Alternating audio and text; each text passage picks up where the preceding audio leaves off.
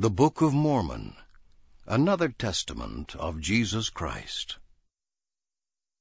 Chapter 57 Helaman recounts the taking of Antiparah and the surrender and later the defense of Cumeni. His Ammonite striplings fight valiantly, and all are wounded, but none are slain. Gid reports the slaying and the escape of the Lamanite prisoners. And now it came to pass that I received an epistle from Ammoron the king, stating that if I would deliver up those prisoners of war whom we had taken, that he would deliver up the city of Antiparah unto us. But I sent an epistle unto the king, that we were sure our forces were sufficient to take the city of Antiparah by our force, and by delivering up the prisoners for that city we should suppose ourselves unwise, and that we would only deliver up our prisoners on exchange. And Ammoron refused mine epistle, for he would not exchange prisoners. Therefore we began to make preparations to go against the city of Antiparah. But the people of Antiparah did leave the city, and fled to their other cities which they had possession of, to fortify them. And thus the city of Antiparah fell into our hands. And thus ended the twenty and eighth year of the reign of the judges. And it came to pass that in the commencement of the twenty and ninth year, we received a supply of provisions, and also an addition to our army from the land of Zarahemla, and from the land round about, to the number of six thousand men, besides sixty of the sons of the Ammonites, who had come to join their brethren, my little band of two thousand. And now, behold, we were strong, yea, and we had also plenty of provisions brought unto us.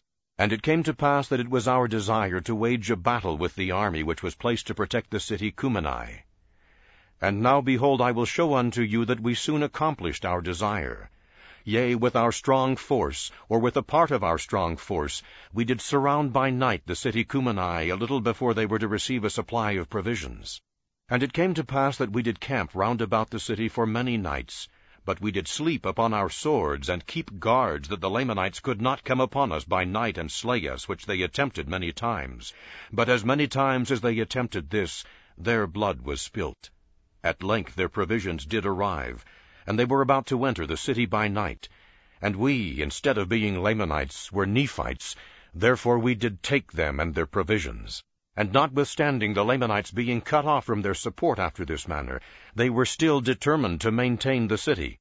Therefore it became expedient that we should take those provisions, and send them to Judea, and our prisoners to the land of Zarahemla. And it came to pass that not many days had passed away before the Lamanites began to lose all hopes of succor.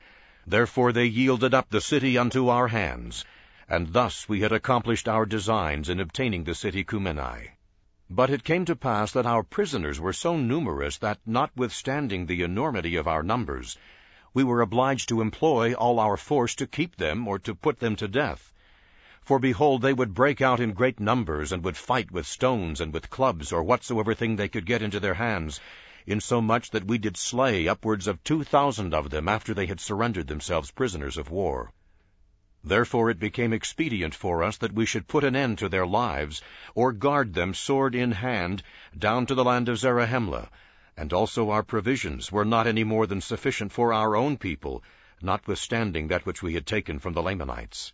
And now, in those critical circumstances, it became a very serious matter to determine concerning these prisoners of war.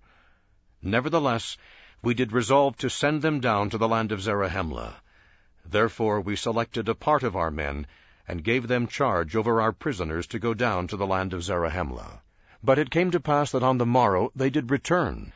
And now, behold, we did not inquire of them concerning the prisoners, for behold, the Lamanites were upon us, and they returned in season to save us from falling into their hands. For behold, Ammoron had sent to their support a new supply of provisions, and also a numerous army of men.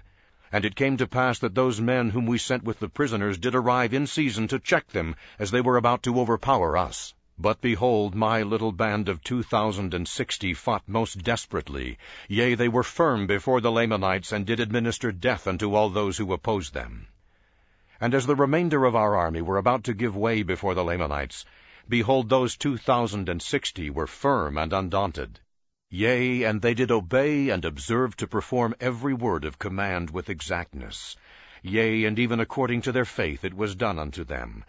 And I did remember the words which they said unto me that their mothers had taught them.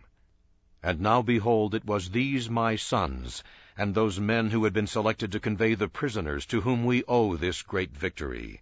For it was they who did beat the Lamanites, therefore they were driven back to the city of Manti. And we retained our city Cumeni, and were not all destroyed by the sword, nevertheless we had suffered great loss. And it came to pass that after the Lamanites had fled, I immediately gave orders that my men who had been wounded should be taken from among the dead, and caused that their wounds should be dressed. And it came to pass that there were two hundred out of my two thousand and sixty who had fainted because of the loss of blood. Nevertheless, according to the goodness of God, and to our great astonishment, and also the joy of our whole army, there was not one soul of them who did perish, yea, and neither was there one soul among them who had not received many wounds. And now their preservation was astonishing to our whole army, yea, that they should be spared, while there was a thousand of our brethren who were slain. And we do justly ascribe it to the miraculous power of God, because of their exceeding faith in that which they had been taught to believe, that there was a just God, and whosoever did not doubt, that they should be preserved by his marvelous power. Now this was the faith of these of whom I have spoken, they are young, and their minds are firm, and they do put their trust in God continually.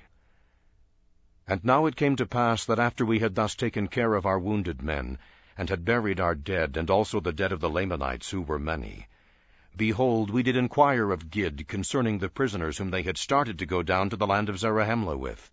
Now Gid was the chief captain over the band who was appointed to guard them down to the land. And now these are the words which Gid said unto me, Behold, we did start to go down to the land of Zarahemla with our prisoners. And it came to pass that we did meet the spies of our armies who had been sent out to watch the camp of the Lamanites.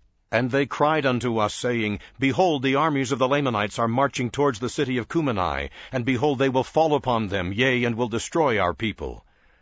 And it came to pass that our prisoners did hear their cries, which caused them to take courage, and they did rise up in rebellion against us.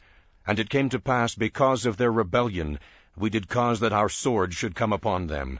And it came to pass that they did in a body run upon our swords, in the which the greater number of them were slain.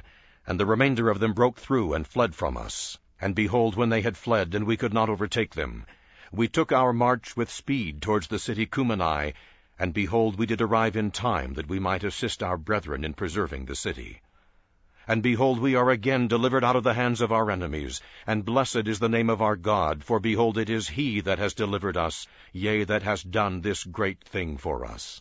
Now it came to pass that when I, Helaman, had heard these words of Gid, I was filled with exceeding joy because of the goodness of God in preserving us, that we might not all perish. Yea, and I trust that the souls of them who have been slain have entered into the rest of their God.